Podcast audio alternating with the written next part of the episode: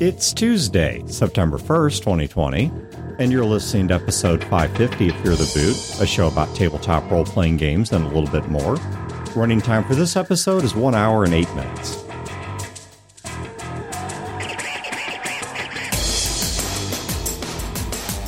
Welcome to Fear the Boot. My name is Dan. This is Wayne. My name's Jeff. All right, so today we're going to talk about a topic that may or may not become directly relevant to the show, depending on where exactly we go with the actual play.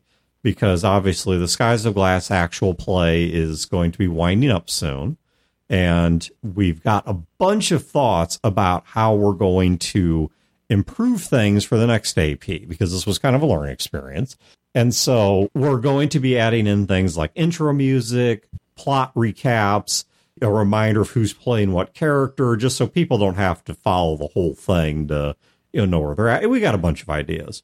But obviously, part of that is we're going to be changing games and we're going to be starting some polls over on Patreon to begin slowly narrowing down what it is we're going to be playing. So if you're interested in getting involved in that, please be sure to subscribe over at Patreon. I believe Tastemakers is the $1 level. It is. So you ain't got to back a whole lot in there to get involved in that. And the tastemakers also make taste on more than just the AP as well. There are polls of what we do on the show, topics, that sort of thing.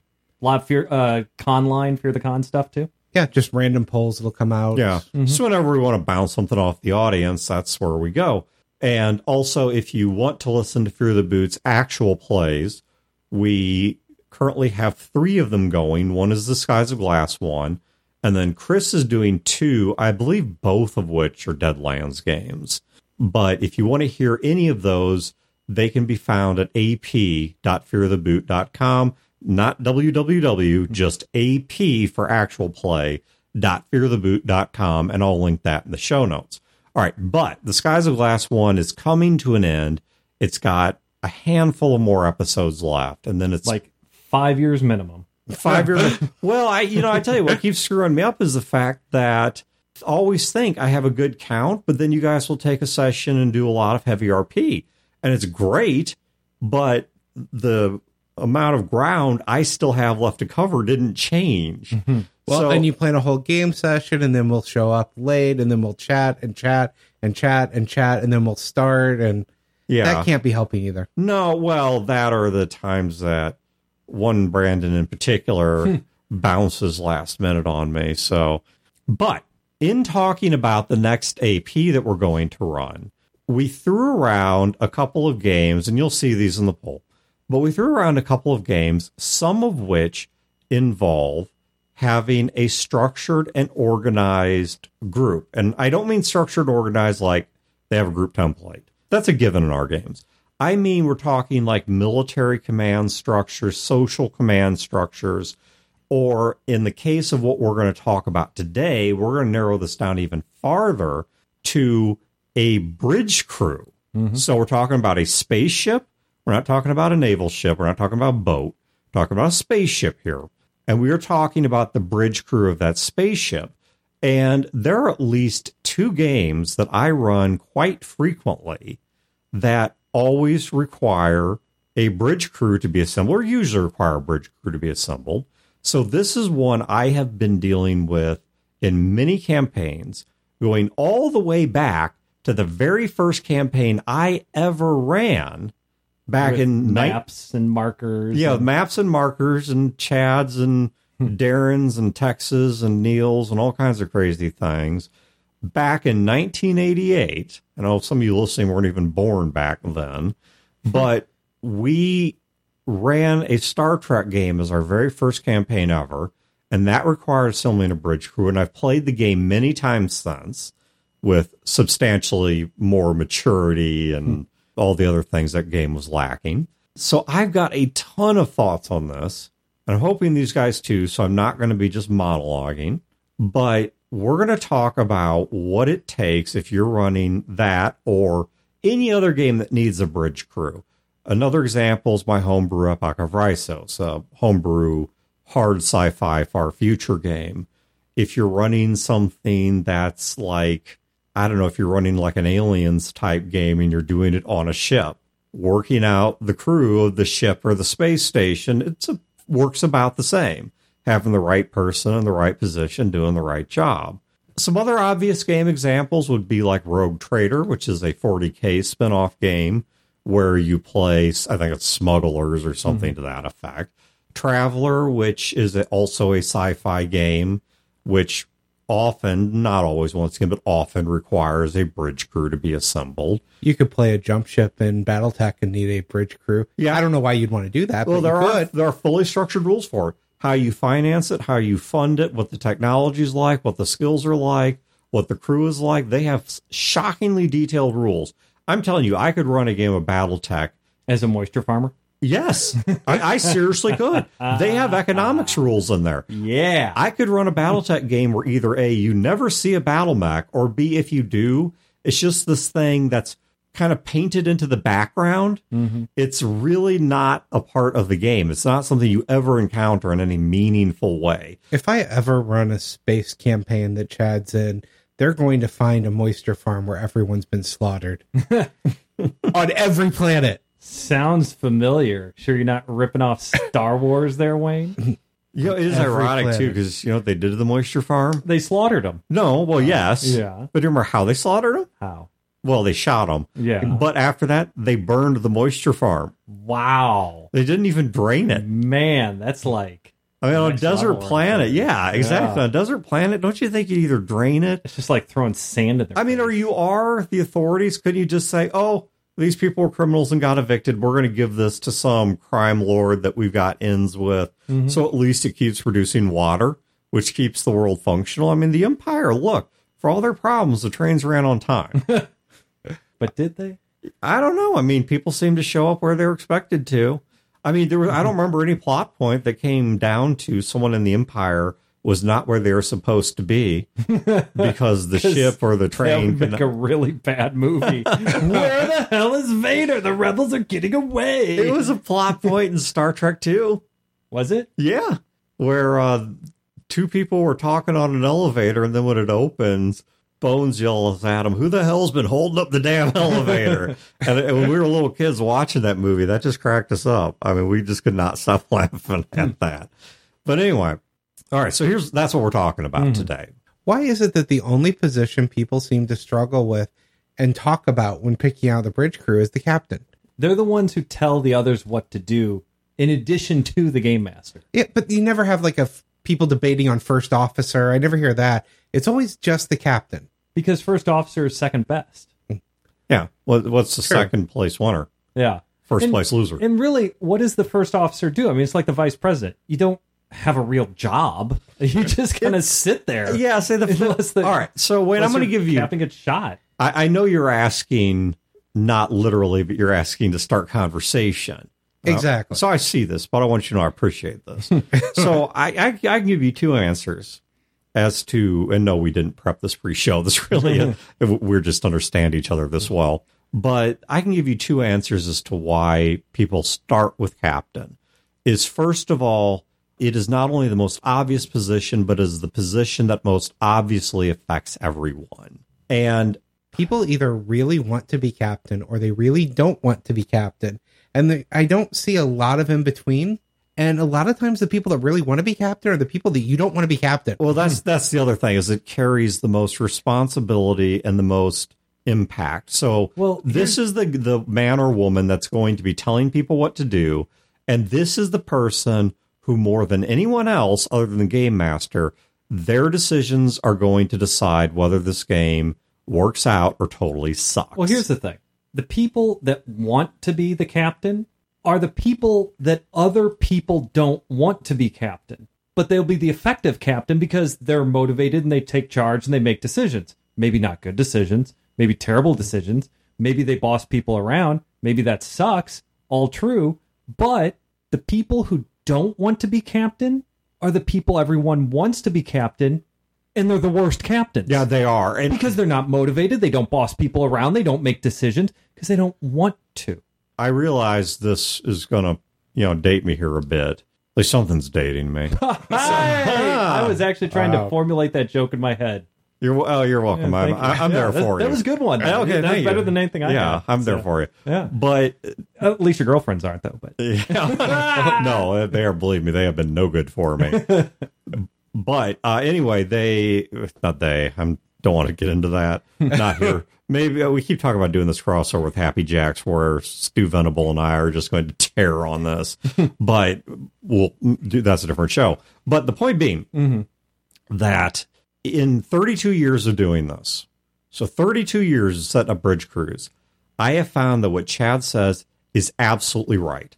That one of the instincts that a lot of players have is they want to put someone in captain who seems very out of type for it because they think they're doing them a favor. Mm-hmm. They think that by putting in this relatively timid, quiet, backseat person, that it's going to force them to come out of their shell, that it's going to force them to be something they're usually not, that it's going to get people listening to them and paying attention to what they say. or if the person's quiet and maybe is a step back in their role playing personality, then they're not going to boss people around. Yeah, They're- they're yeah. not- when that's the point of being a, the captain, you give orders via delegation. Yeah. There's authority that rolls out from. it. and I'll tell you right now, it has never once worked. Right. I, in many of my games, have had people come to me and I've bought into it. Mm-hmm. And because it sounds, It, it sounds great, on paper. Yeah. You have Of- a player who is a timid role player, and you put them in the position that shines the spotlight on them. It's trial by fire, and it motivates them to really turn into George Washington. I mean, it It doesn't happen. it, do- it doesn't. It really does not. Yeah, and all that happens is a bunch of things, none of which are good. The person that you put in the captain's seat. well, Dan, let give me an example. It doesn't have to be a real example. Just make No, it- I'll uh, give you. I'll give you a real example. Let's say we have a role playing game group. We have a person who is more timid player. yeah, The group decides they're the captain. Give me an overview of what happens. yeah, and I'm thinking here I could actually give you real examples, except I'm not sure I want to start calling out names. Right. I mean, these aren't scandalous stories. No, no, you just don't want to put anybody down. Yeah, but, but so- just all right, so let me just paint, get- paint me a picture. All right, so here's here's what happens. So first of all, the person, if they even accept the role, and that right there is a huge fight. Oftentimes, they are not at all comfortable in the role. They don't want to play it. They are super self conscious. They are stuck in the metagame. They're not playing the mm-hmm. game. They are stuck in the quandary of, am I doing this right? Because I don't know what right is. Mm-hmm. It doesn't come naturally to them. Maybe they're unfamiliar with the genre. Maybe they've never even watched a episode of Battlestar Galactica or Star Trek or any of this stuff, and they don't understand what it is they're supposed to be. Using that as the example, I point back to our BattleTech game. I was put as the leader of the BattleTech mercenary group Right. when I don't know the setting. So I kept looking to everyone and you were else a to give player too. Yeah.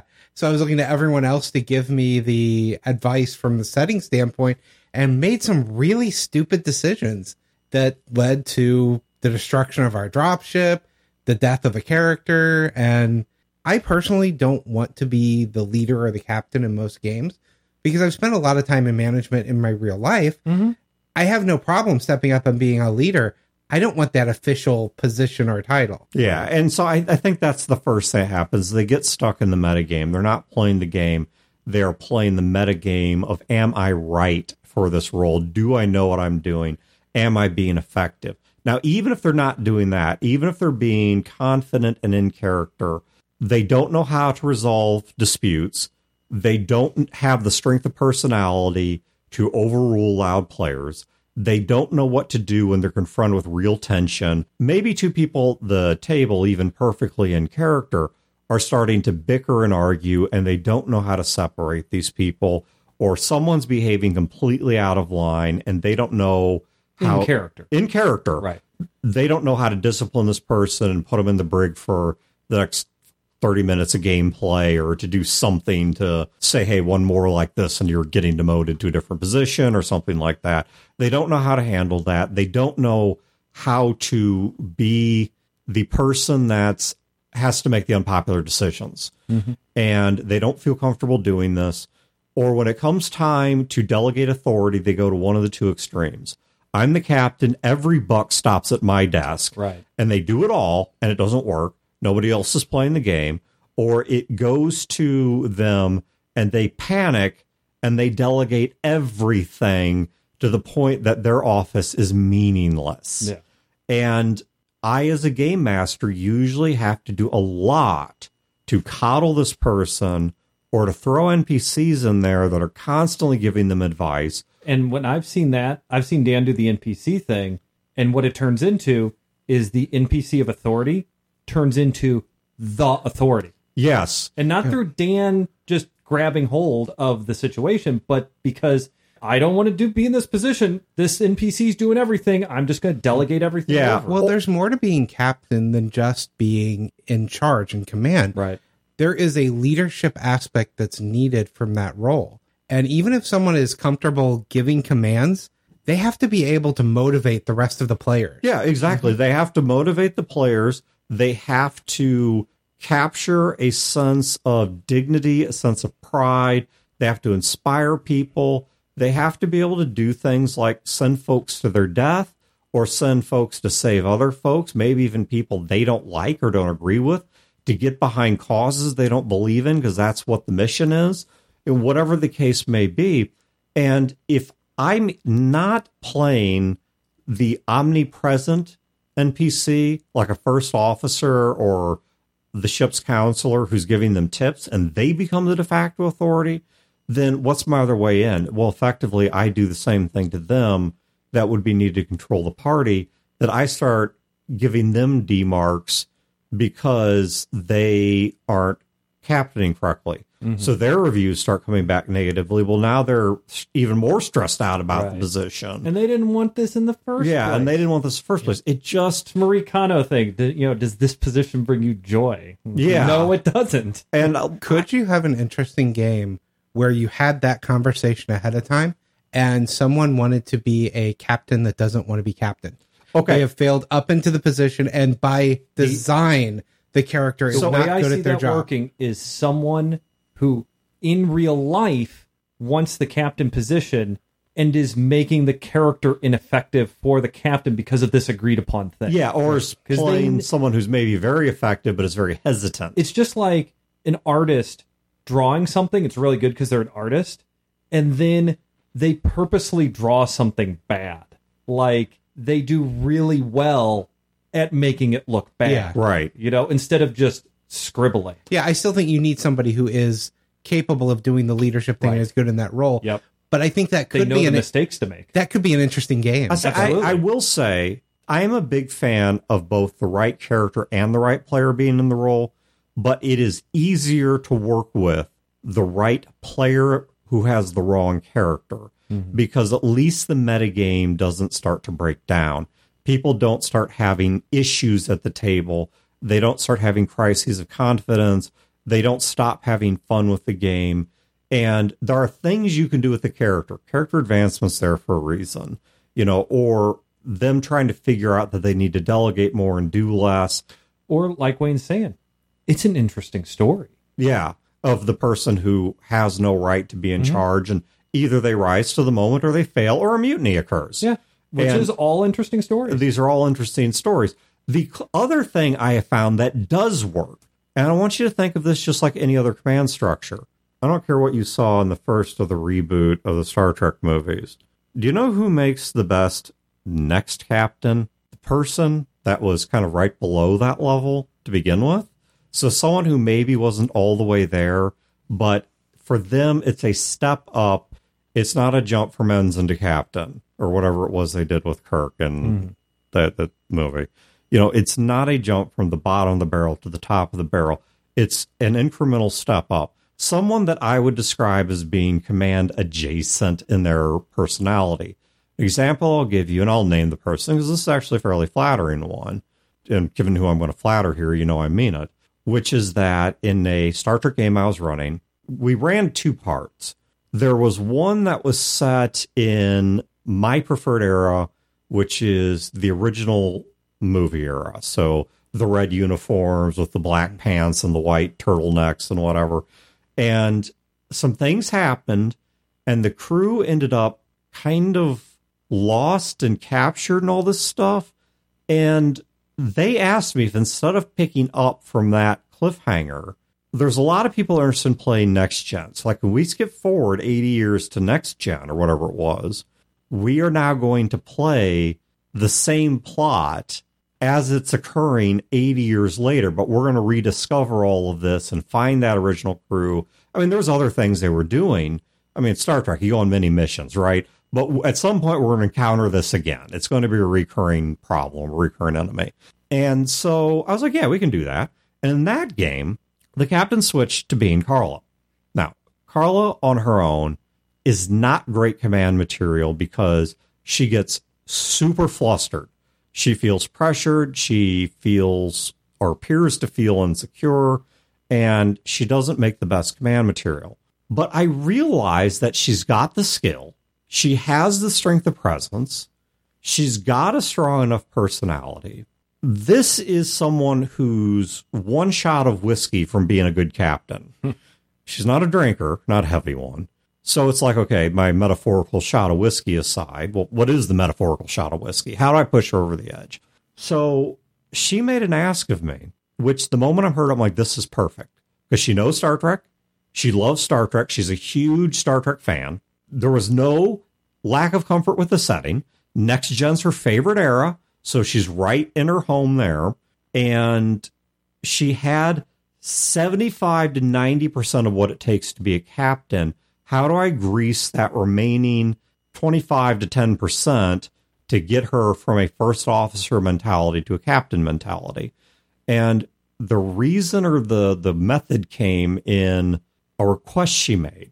She asked me, could she play someone that was, I don't remember, was Klingon or half Klingon, who was raised in Federation space and was a Federation officer and became the captain? And suddenly that became the liquid courage because whatever insecurity she had, playing the Klingon masked that. Because part of playing a Klingon is they're big, they're gruff, they're tough, they don't show weakness, they don't let people push them around. And she's enough into the universe, into the character, she got that. And the one point where she really started to slip, God bless the dice. Hmm and bless God who blesses the dice because they were on my side. There was a scene where a bunch of regular Klingons from an exchange came over onto the ship. Oh, I hate Klingon exchange students. and they don't wear deodorant. Well, no, these are like command crew. and immediately, like this entourage, like two or three of them, but of course they can't all come at once because that's dishonorable. So one of them decides to stand up and basically tell her that she's a I don't know some insult in Klingon or German hmm. because Schmetterling. Yeah, she's a Schmetterling. That's German for butterfly. Not much of an. Well, I guess for Klingon that would be an insult. Yeah, yeah. Bok choy Schmetterling, and and so cabbage. I, I don't know. Nobody knows what's going on. no, and they get in this big argument, and he's basically downing her in front of the other Klingons that she's supposed to be impressing he's insulting her in front of her own command staff and basically berating her for being weak because she's been around these humans too long and she couldn't make it in a real Klingon ship and she's weak and da da da da and all these relevant insults. And she was just freaked out because she didn't have. It's like, what if I lose and I don't have the hand to hand abilities and da da da da da? And I said, Carla, just just play the same. And it, it took a little bit of metagame nudging, mm-hmm. but finally she played the scene and all dice were rolled on the table. This guy could not roll success to save his life despite having all the skills. And even though her hand to hand skills were minimal, she could not stop rolling critical successes. Terrible Klingon. And so the yeah, head first isn't the Klingon that's on the ship supposed to just be there to be knocked out first to show how big and bad the bad guy really is? Yeah, yeah no. Yeah. He this she beat his ass. And so you she know, had to roll at quarters. I mean, I don't remember who did the opening headbutt, but then after that, man, she just curb stomped him. I mean, she, every swing he missed, and she would break another bone, and she just stomped this dude. And suddenly, here's this captain who tried to get all swole in front of his command staff. And now she has put him down in front of both her command staff and his. And so his position is destroyed. And here she is rolling boss as the Klingon she's supposed to be. And, you know, it's like, okay, Now can we get down to discussing things like I don't know proper bok choy or whatever? you know, it worked, right? Mm-hmm. But my point is of the story: someone command adjacent can be pushed into the role.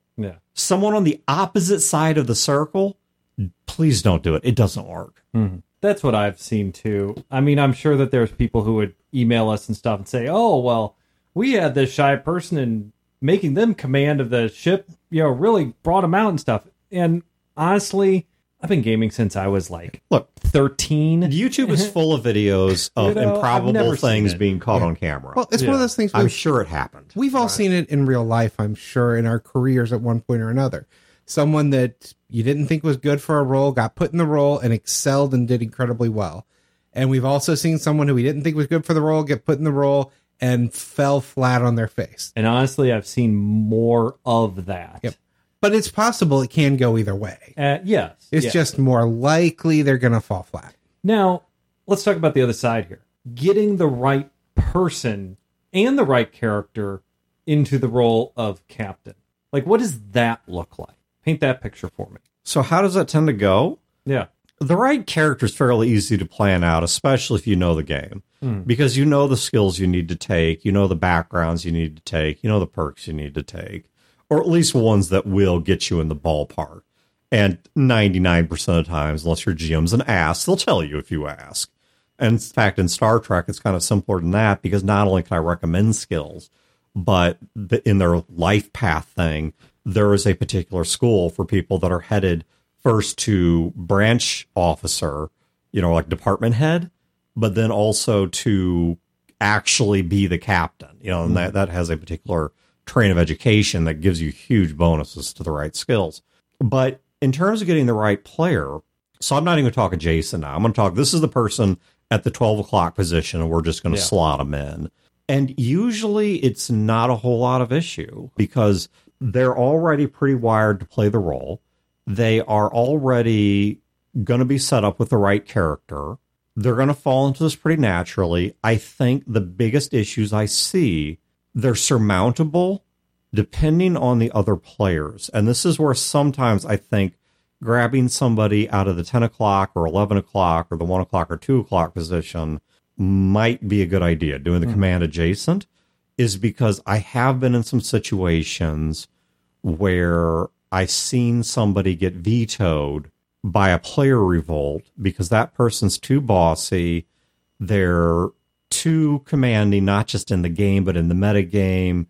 I don't like the decisions I think they're going to make. I mean, this is going back years. This is nothing recent. This is like high school, college years. But Chad, I will let you make a guess, and you'll probably pretty quickly figure out who it is. Who was it that used to always veto you from command positions? Bim? No, no, Bim actually had no problem with it. He- Uh, who was most paranoid about? Mike? Yep, Yeah.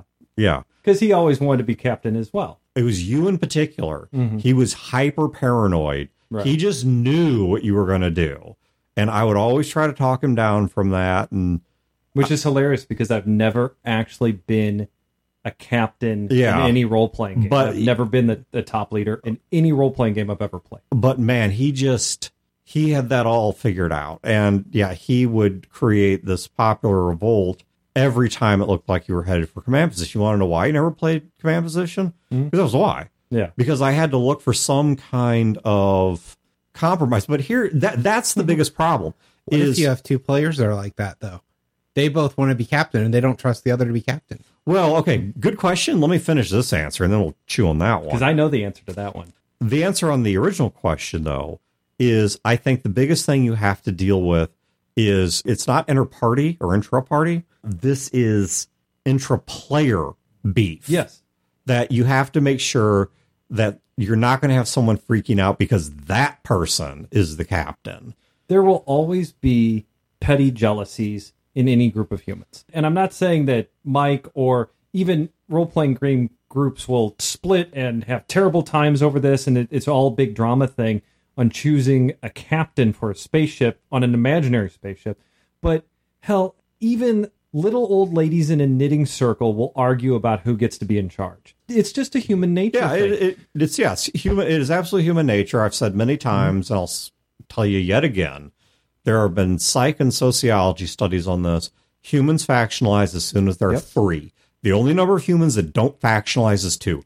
They create a working dynamic, usually where one is dominant, but they create a working dynamic and go with it. people want order and they want to be led is not the same word because no one will say well i want to be led people want guidance they want authority they want leadership they want goals to be attained they want responsibility to be delegated out they want to be trusted but at the same time they also don't want to have someone over them you have uh, steps of leaders Oh, good God, this one. This is one I also got a lot of pushback on in any of these games. Even if we talk about, like in our next episode, about general command and social structures, not necessarily a bridge crew, was if there's somebody in charge, why am I showing up? What do you mean? right Well, because they're basically going to make that. every decision. They're going to tell me everything to do. It's like, wait a minute. okay You have a boss at work. Right. Have you ceased to be an individual? Okay, so I've been sitting on this for a little while for this this whole episode, waiting to slot this in. I have advice. The advice is so you've been chosen to be captain. what does that mean? What do you do? How do you be the good captain, right? A good captain is someone from which authority flows out Yes. you have players who are in these positions, and these positions are under you. They are your fing friends. You love them. They love you. You don't lord over them. You don't lord over them in role play. You don't lord over them in real life. Yeah. So in the role play, in the story, and how it should be in real life anyway, is authority flows from you to them. You delegate responsibility to them. You don't say, you do this, go here, do that. You say, okay, guys, here's what we need to do. I want to hear ideas. What do we got? Yeah. What can we do? So and so, you're really good at this. I want to hear this. And it's like, well, um, well, maybe we can hit him like this. Wayne might say, well, no, no, we, we can't quite do that. And like, okay, I like where you guys are going. I want you two to hash it out and give me a plan. Yeah, well, and depending on the game, this is something that I work pretty hard to enforce. Let's say we're playing a typical game of Star Trek. The ship you're on is probably going to have somewhere between 200 and 500 crew members. Mm-hmm. Okay, you represent that in the game by people playing department heads. Someone's the chief engineer, someone's the chief medical officer, someone's the helmsman, et cetera, et cetera, et cetera. And the captain cannot command 200 to 500 people. I mean, maybe by fiat, but hmm. not in any reality. They have to give general directives. If you've ever played under a Star Trek game of mine, even just the ship combat, one of the things I famously do is you've got 10 seconds to talk.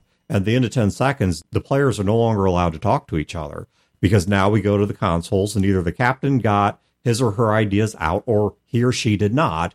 And this now has to play out. If we do this in a game like Battletech, you know, let's say Wayne's piloting a big heavy hitter, like he's got a Warhammer or an Annihilator or something like that, and Chad can tell him, you know, hey, I know there's several mechs coming down this path. I need you to hold them until we wrap up the fast movers over here so they don't flank us. Then that doesn't mean Chad gets to tell Wayne every mm-hmm. round what weapon to shoot, what dice to roll. In fact, I mean, I would, as the game master, I don't believe Chad would do so mm. For the reason you just gave. I mean, this is. If he's doing it, he's a micromanager and he's a bad manager. Yeah. yeah, well, what's, How- why, why I is mean- Wayne here? You know, it's like I don't even need the pass to behold. I need those big guys tied up for a few minutes. I won't say this. I don't care how you do it. That's your job Yeah. to figure that out. So another thing, your job as captain. So let's go back to imaginary Star Trek and imaginary ship and imaginary game here. Your job as captain is not to order your friends sitting at the table around. and It's not to order their characters around. Your job as captain is to understand that every single character has motivation and desire. And it is your job as captain to, within reason and limit, make that motivation and desires happen. Yeah. Do they want promotion? Do they want to see action? Do they want to expand their character? Are they afraid of something and maybe they don't know it, but they need to overcome that fear? You make that happen. Does that mean that, like the guy who has fears and he needs to overcome them, does that mean you sit down with them and you say, you know, you really should face those fears? No, but you move the pieces around. You have this authority where you can start putting bugs in people's ear. You can suggest, okay, well, we're not going to send Ensign afraid of the dark into the planet of darkness. We're going to do something else here. But you don't call Ensign afraid of the dark out, right? You have Corporal Promotion who wants to get promoted. You don't say, okay, well, if you do this for me, I'm going to see about getting you that promotion. No, you give him opportunities. You give him opportunities that are punching just a little bit above his weight, but you know they're doable. But you give him orders and opportunities to show that he is worthy of promotion, and then suddenly he's promoted. You don't even say, The promotion's coming from me. This was my grand plan. Look how smart I am. You just make all the ships around you rise up. Yeah, I, I think it's something like this. Let's say we Airbnb out a relatively large property, and like a group of us, say eight of us, show up there. There's X number of bedrooms. There's a kitchen. Somebody's got to be making sure it's food in there and food prepped. There's only a set number of bathrooms, et cetera, et cetera, et cetera. What you need at this point is somebody to step up and to provide structure, mm-hmm. not to do things like say, okay, you're going to go into this room and unpack your luggage this way and sort it out this way, and you get pool time from noon to three. Wayne's in charge of the food. Here's the shopping list I wrote and the menu. Cook it like this. Yeah, exactly. It's an arrow. You point it in the right direction, you let it go. You need somebody to come in there and to say, okay, we've got only so many bedrooms set up for couples. These are the couples we've got. So this is how we're going to work that out. We've got two rooms for couples and three sets of couples. Wayne and I get a bed. Everybody else gets screwed. Sure. Well, Wayne gets screwed. Rain gets screwed. Nobody else gets screwed. No one else. But someone who provides order within structure, mm-hmm. not someone who provides constant and endless direction. Yeah. Because not only is that annoying to your friends, not only is that unfair, and if that starts to become the issue, I think at this point the game master needs to get involved or the players need to get involved, not the characters, the players at the metagame level, and say, hey, we're not having fun. And you got to talk about this. Say, look, we either need you to back off this a bit, or if you're not going to back off of it, then we might have to change up how the crew's order.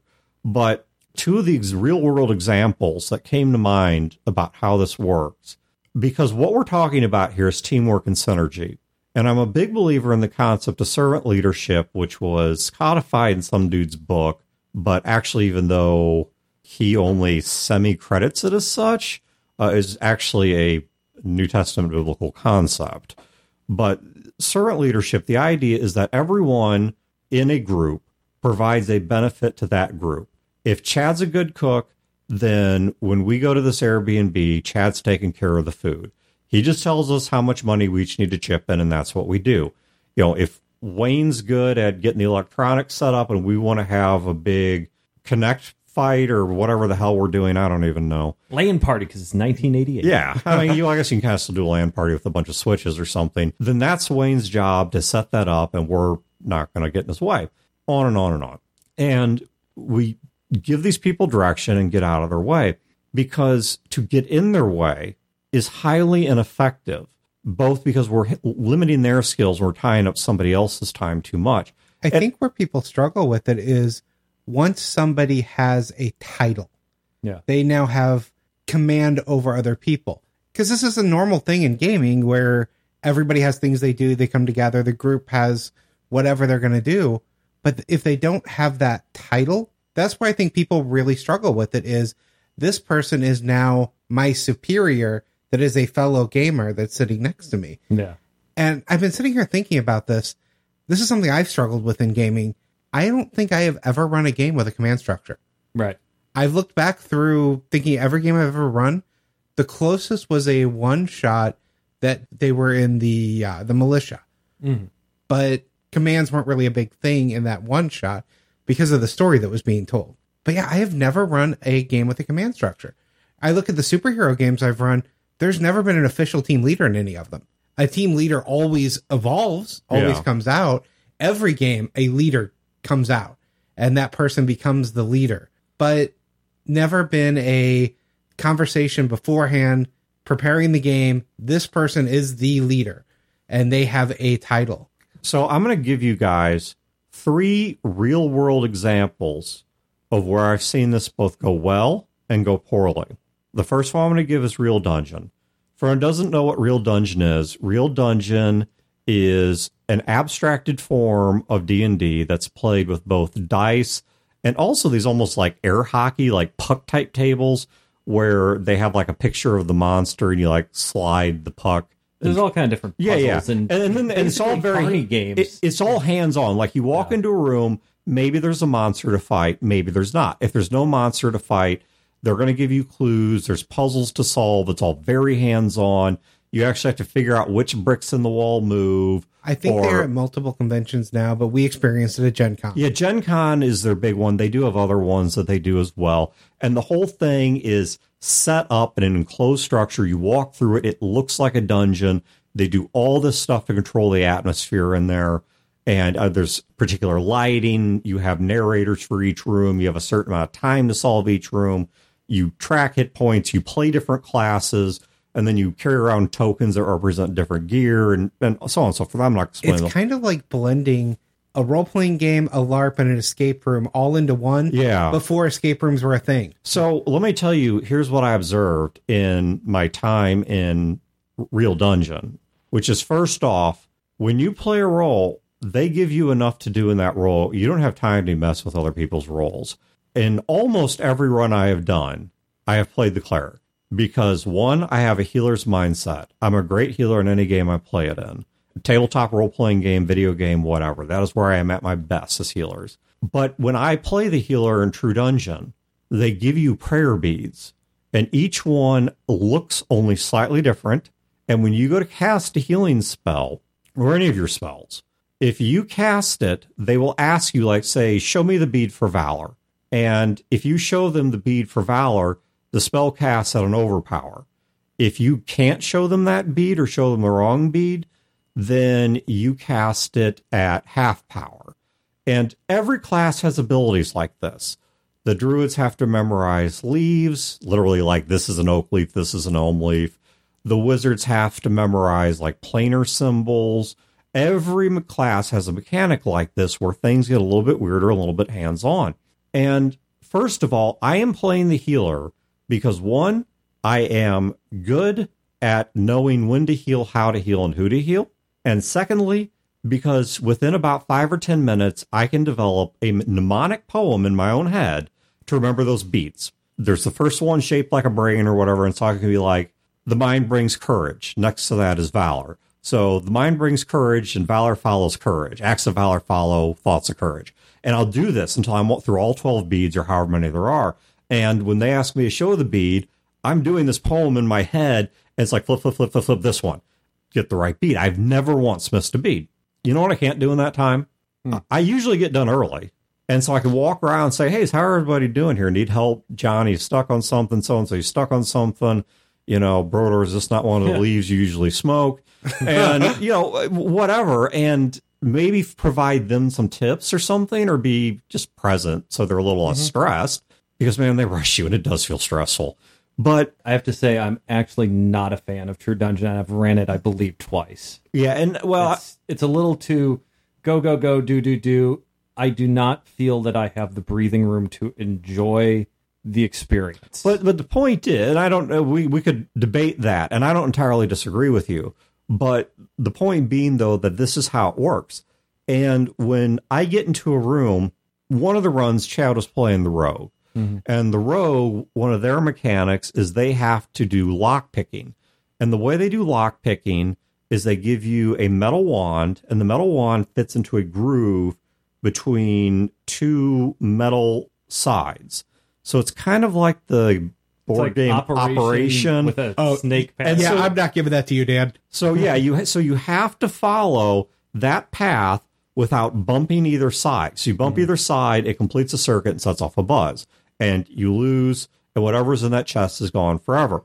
Whereas if you open it, you get treasure, you get clues, you can get health back, you get all kinds of things.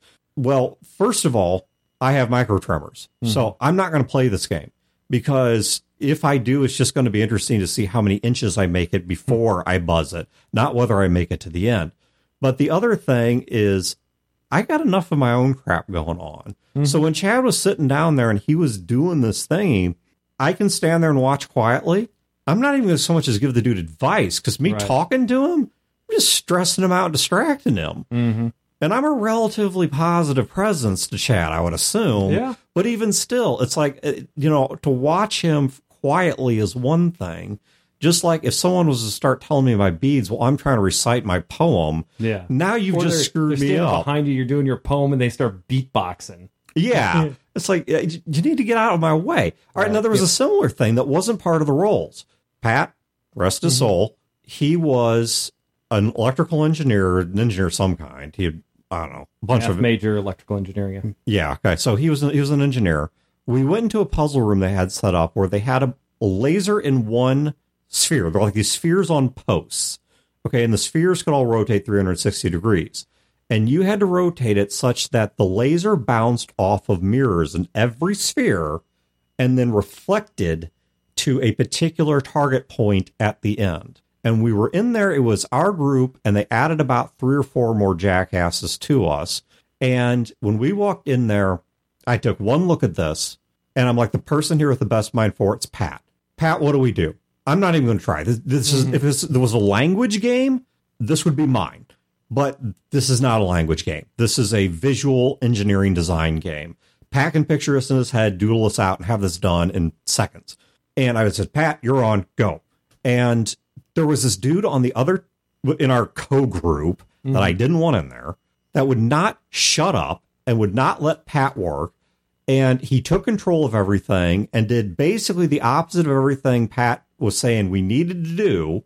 And I think Pat was about to put his head through the wall. But you want to guess whether we passed that room or not? Probably not. We did not. Yeah. We didn't even come close. And it turns out Pat had the solution from the start. They wouldn't listen to him. we had the same thing and there was a slider puzzle in one of them and i'd been doing a lot of slider puzzles like recently but we had somebody in the group that wasn't part of our group and they knew how to do slider puzzles Yeah. and they spent the whole time and we ran out of time I can tell you how to do a slider puzzle in five numbers one, two, three, seven, four. If you don't know what that is, then I'll try and demonstrate it in some later episode. Well, and it all goes back to, like you were saying, the right person in the right role. One of the things we know about Pat when it came to like video games and things or role playing games, if he has the a nuke, he's not going to use it. Mhm. He's going to sit on it. So you don't want him to be, say, the wizard in a game like this because he's not going to want to use his spells because he might need them later. And I think you could have the same thing as you're picking people for different roles, you know, on a bridge crew. If you know that personality is there of this person is too cautious, they're not going to Don't Yeah. put don't Push push the them the limit. weapon weapons off. Put put them Exactly. into something their personality fits. Yeah. And I remember we were playing a game of World of Warcraft years back, and we were in I think it was uh, Upper Blackrock Spire. No, it was Lower Blackrock Spire. The the because lower was The fun one. Yeah. Uh, whichever one it was, it was lower level. I don't remember. It was either upper or lower, whichever one was lower level. And we were dealing with one of the bosses, and I was playing a healer. Chad was playing a damage guy, and I think we had somebody else in there. I don't remember who who's playing a tank. Mhm. And we decided to rotate that, like, I was going to t- heal tank. So, as the healer, I was going to tank. I think the. no, I, I was playing, I believe, a warlock, and I had an argument with the tank that I could actually tank better than he could, and I did because I, But I it became a and tanked the joke. Yeah, it became a joke. I mean, we were like laughing about it, and you know, it was everyone was having fun. But the point is, that's not how you would normally do it. Normally, you would put people to their personality and to their skills. You know, if you're setting up an MMO, you know, and you need to know this group's going to run effectively, you're going to make Chad your damage dealer. You're going to make me your healer. That's just how Wayne. I just haven't played enough of these games with you Right. to know. So I, I'm know- not. You guys all know I'm not a big MMO guy. I don't. I'm a I'm soloist. not anymore. I don't like doing a lot of online gameplay, You know, but I tend to be a healer as well because I I want to feel like I can contribute, and I don't tend to be the guy that's doing the most damage in any situation. But if I'm healing, I feel accomplished. Mm-hmm. like I'm really adding to something. Yeah. But this was true. I mean, we did tend to have de facto stronger and weaker personalities. When we did True Dungeon, there was nobody we appointed as the team captain, even though in some of these runs we probably should have. Hmm. but we never appointed anyone as the team captain. But at least within our own group, we had the sense to know each other's strengths. And when it was time for so and so to go, to shut up and let them work. And if you've got a role playing game where you need somebody in charge, that's the attitude they need to have. Let me give you a second and very similar example, which is escape rooms. If you don't know what escape room is, I don't know if they're popular outside the U.S. I, I just simply have no idea. Maybe they're more popular outside Go into a room, lock it, and try to escape. Yeah, precisely. They lock you in a room that has a chain of puzzles leading up to escaping the room, and they have some kind of setup. There's office you're in, and you have to figure out where they're hiding foreign intelligence before they come back from their lunch break in an hour, hmm. or whatever it is. Or there's a nuke about to land, and you have to find the disarm code, and you've got 45 minutes to do it. Yeah, example, the one that we did together, it was the president has been rushed downstairs to the bunker and the missiles are on their way and we have to figure out the codes to the defense system. Yeah, the disarming box mm-hmm. or the abort box for some reason was left up in the Oval Office. Mm-hmm. I mean, whatever. It's, it was a silly premise, but who cares? It was fun. All right. And so we had to do two major things. One, we had to shut off the nuke. And then two, we had to. And two, we had to be a bad enough dude to save the president. Oh, we were bad dudes, man. Ronald Reagan took us out to so many hamburgers. but then I think we also had to unlock the exit door, but that was a secondary objective. The first one was to stop the nuke. And when we played that game, man, we we knew each other. There was no randos in this. It was all of us. It was like me, Chad, John, uh, Wayne, my brother Tex. I'm blank. Sarah, Pat and Sarah. Pat, Pat, yeah. Sarah, Carl. Okay, so Carla was there. Whoever was there, man, we knew each other. We knew each other's strengths and weaknesses. We knew how to work together. We communicated well. We had this rhythm from the split second we walked in there. It's like, We just split. yeah, we split, and somebody yelled, "Found a blue key." It's like toss over here. We're gonna put those on the desk. Nobody argued. You threw it over to that person. They put them on the desk. Found a yellow key. Add it to the desk. Uh, you know, found a paper file with a bunch of notes in it. Other side of the desk, and then be like, okay, I need a key. What keys do we have on the desk? Somebody run over, grab. We got these five. Okay, try these five in turn. Which one works? Yeah, one of the cool things was when people would seem to get stuck, occasionally I would see, because I know I did this, you take the puzzle you're on, you switch it, you go and look at what someone else is doing, Yeah. and then offer, hey, I've got a different set of eyes, different perspective. Did you think about this? And then you go back to your puzzle fresh. It's kind of the same thing with the command structure of, let's say I'm captain, Chad is the chief engineer. Never captain. Yeah, never captain. Mm-hmm. Chad is the chief engineer. Dan is the science officer. Chad's struggling to come up with an idea. Because my idea is, how do I become captain? Yeah. it's just not a realistic Exactly. idea at all. so all. Dan comes over. It's like, okay, you can become captain if we kill Wayne. Oh, okay, well, this is a different kind of game, but but I mean, But the idea is just because you're in one role doesn't mean that you're Right. giving Yeah. all of the answers for that role.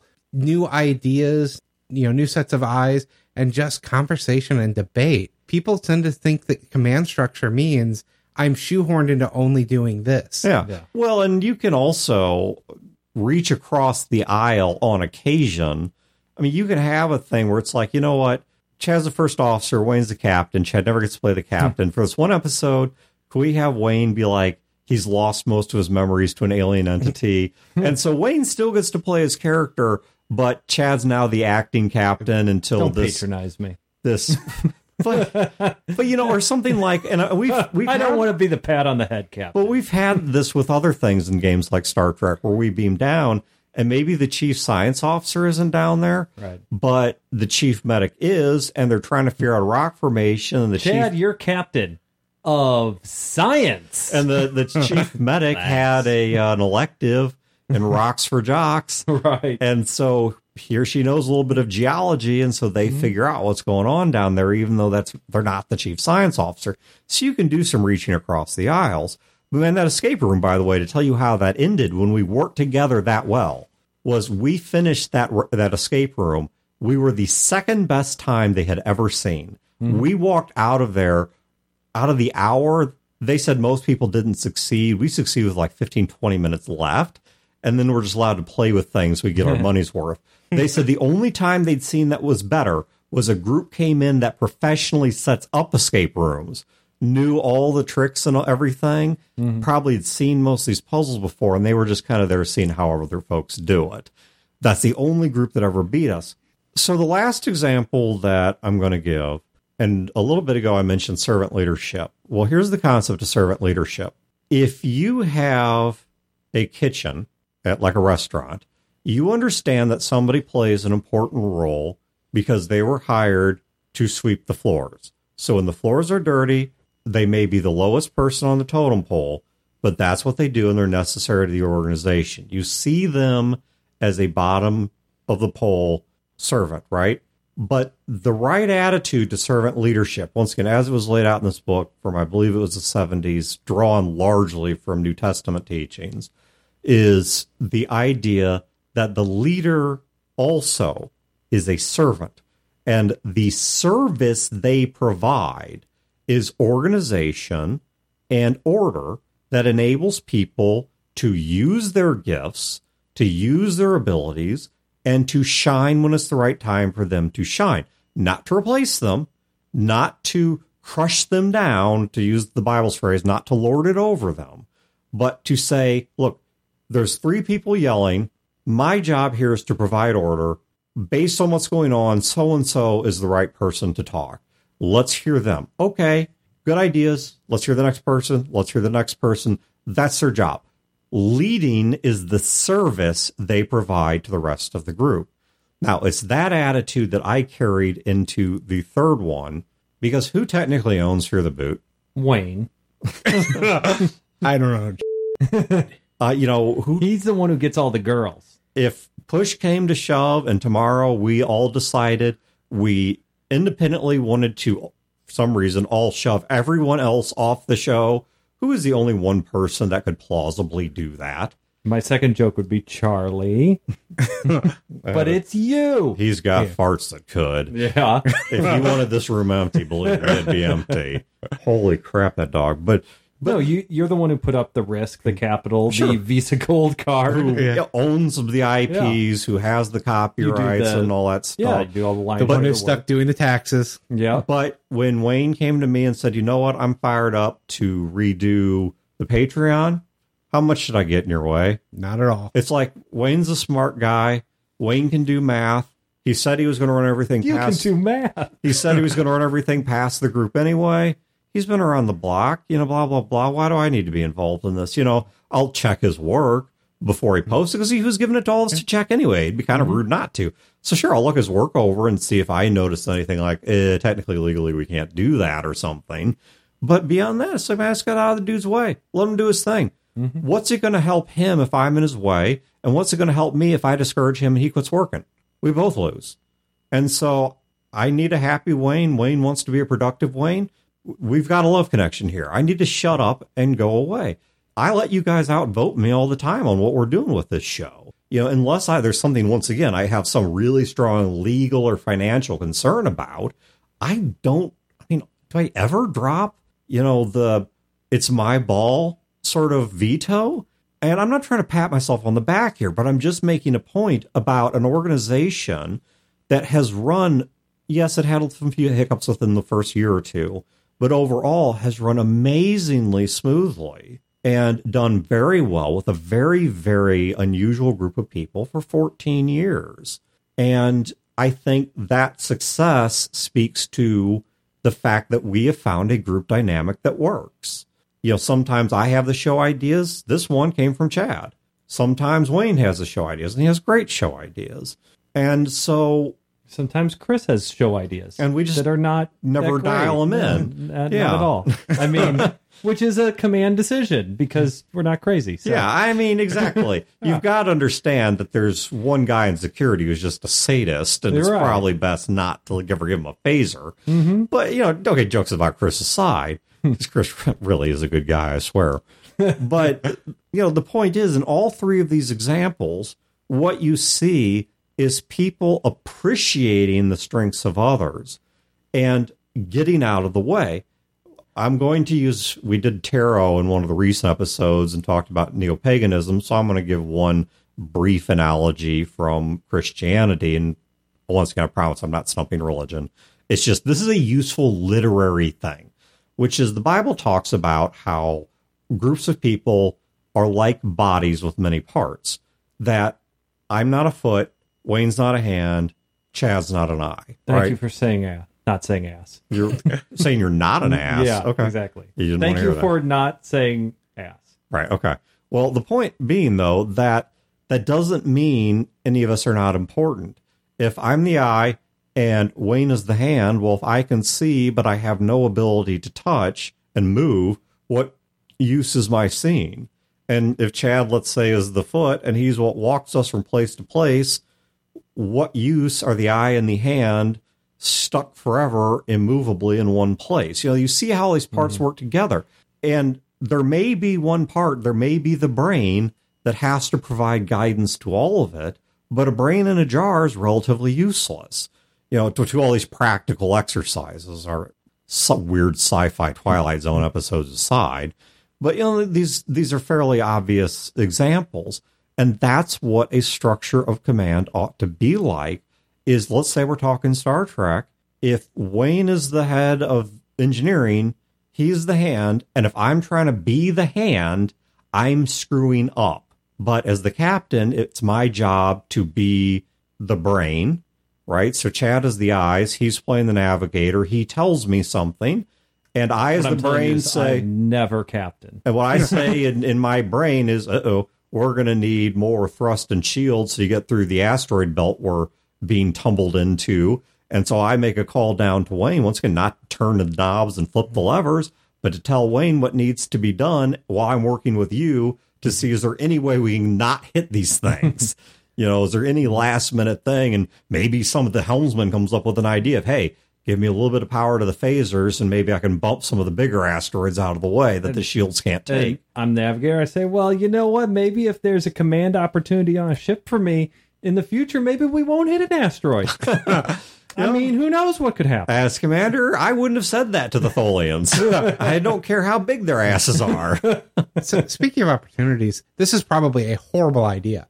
But would you ever run a game where you haven't defined that structure on the first session? So sit down, you you not sure who's going to be captain, and you say, okay, we're going to have an NPC captain for the first two games, and he's going to die in session two. Absolutely, and it works wonderful. Because I, uh, if you've ever ran Lasers and Feelings, one page RPG from the guy who did uh, Blades in the Dark, John Harper, it is Star Trek with the serial numbers filed off, but it's it's cheesy, but it is only as cheesy as the players make it. It doesn't have to be a joke.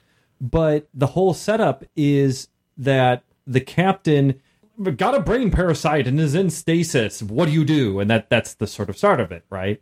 And you play like an episode of Totally Not Star Trek. And yeah, so and nobody it doesn't say, well, you're this and you're that because there's no archetypes, right? You just you choose your lasers or your feelings number, you know, because it's a range. You can look it up. It's Uh, and our whole episode was sponsored by a boil Abuela's Cornbread. right, right. And so nobody gets declared, well, you're first officer, you're this, you're that, you're this. It, it just sort of happens. You just sort of say what you are. And it works great in that situation. Yeah. If I were running like Star Trek and it was Yeah, I'm a talking for a BYO sort campaign. of thing, no. A lot of it is because it has to do with military. Even though Right. Star Trek, at least next gen type stuff, doesn't really necessarily seem military, it's military. They, there's ranks, there's a command structure, there's jobs, there's duties, you're given orders. And if you don't have that, well, you could do that. But if you play Klingons, everybody shows up and they just have the skills they are, and the toughest guy's on top. Yeah. You know, that story works. You disagree with the captain, you beat his ass down, and you take his position. yeah, or you shut up and don't. Yeah. I think If you don't reason, think you could take him. So I think the reason I kind of like this idea of having an NPC captain that's defined as being going to be killed in mm-hmm. session two or so is because I play with a lot of people who have no idea who their character is until they've played it. And at that point, you have two sessions in where the characters have been played and they've been defined. you know, maybe now there's an obvious choice of who the captain You know- should be when you've got two people that are both up for the promotion. So I tell you when I'm actually going to ice where you're going with this because I think it deserves more time than we've got to give it. But we're going to come back to command more in the next mm-hmm. episode, and we're going to move from talking about specifically the captain of a bridge to the structures of command in general. So soldiers in the trenches. And one of the topics we'll hit on, and I made a note of it here so I don't forget, is what do you do if there's an undefined, I'm going to put captain in quotation marks, it could be a leader of any mm-hmm. kind. You have a tribe of survivors who, from a crashed airplane, there was nobody in charge to begin with. You know, it's looks more like the cast and crew of Clue. Of you know, you've mm-hmm. got the accountant and the butler and the mom trying to get her kid home and whatever. And So a normal game that I run. yeah, exactly. And but somewhere out of that, humans organize. And so, what does that look like? Mm-hmm. So, yeah, we're, we're going to come back to this next episode. Another thing we need to hit too, maybe on this next episode, is the level below captain. We mentioned it a little bit on this episode. Yeah, we got to make a note of that. So, first officer. Well, Middle like- management. Yeah. Well, so Okay. like think Star Trek. All the people in Star Trek that you like, you know, Worf, Data, Scotty, Bones, all those people, right? They're not engineering and security and science officer and all that. They're more than that. They are the heads of department. So you have your captain, and then you have all of the players on the show or the players in your game who aren't actually the navigator. They are the navigator who is in charge of the other navigators. So, I have made this in more notes. I'm going to force ice it here because I don't want to turn this into a three hour show. Mm-hmm. But I have, I've been making furious notes here. Which on a napkin. Yeah, well, and we can continue to discuss these after the recording's off. But I am going to stop this one here. So it's Dan, a, we have a Patreon. We don't have to take notes on napkins anymore. we got chairs. We can afford a notebook for you. dude. Ugh, I I don't know if I should say this or not. The but funny thing was he when we started talking about this downstairs, he went over to get a napkin. He could have gone somewhere else to get paper, but mm-hmm. he got up to go get a napkin to bring back to Specifically, Ryan. that I mean, I will admit it is a large, very nice napkin. I, I'm, you know, I, t- I I'm not going to get into it because I don't like talking about the show's finances. If anyone really wants to know, they can ask. But I have never wanted to make Fear the Boot a cash-driven effort, nor nor to spend our days e-begging or things like that, or trying to guilt you guys. I'm just going to say that uh, we appreciate the Patreon. There are other things afoot, and so th- the napkin will suffice.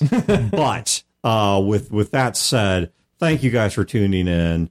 We hope you have a great week and great games, and we're going to be back not with a part two per se, but a very very organically related show mm-hmm. next time.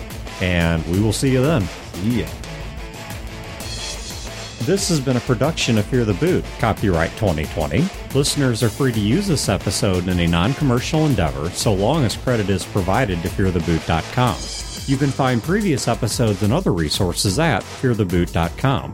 If you wish to support this show and its related endeavors, you can do so at patreon.com slash feartheboot.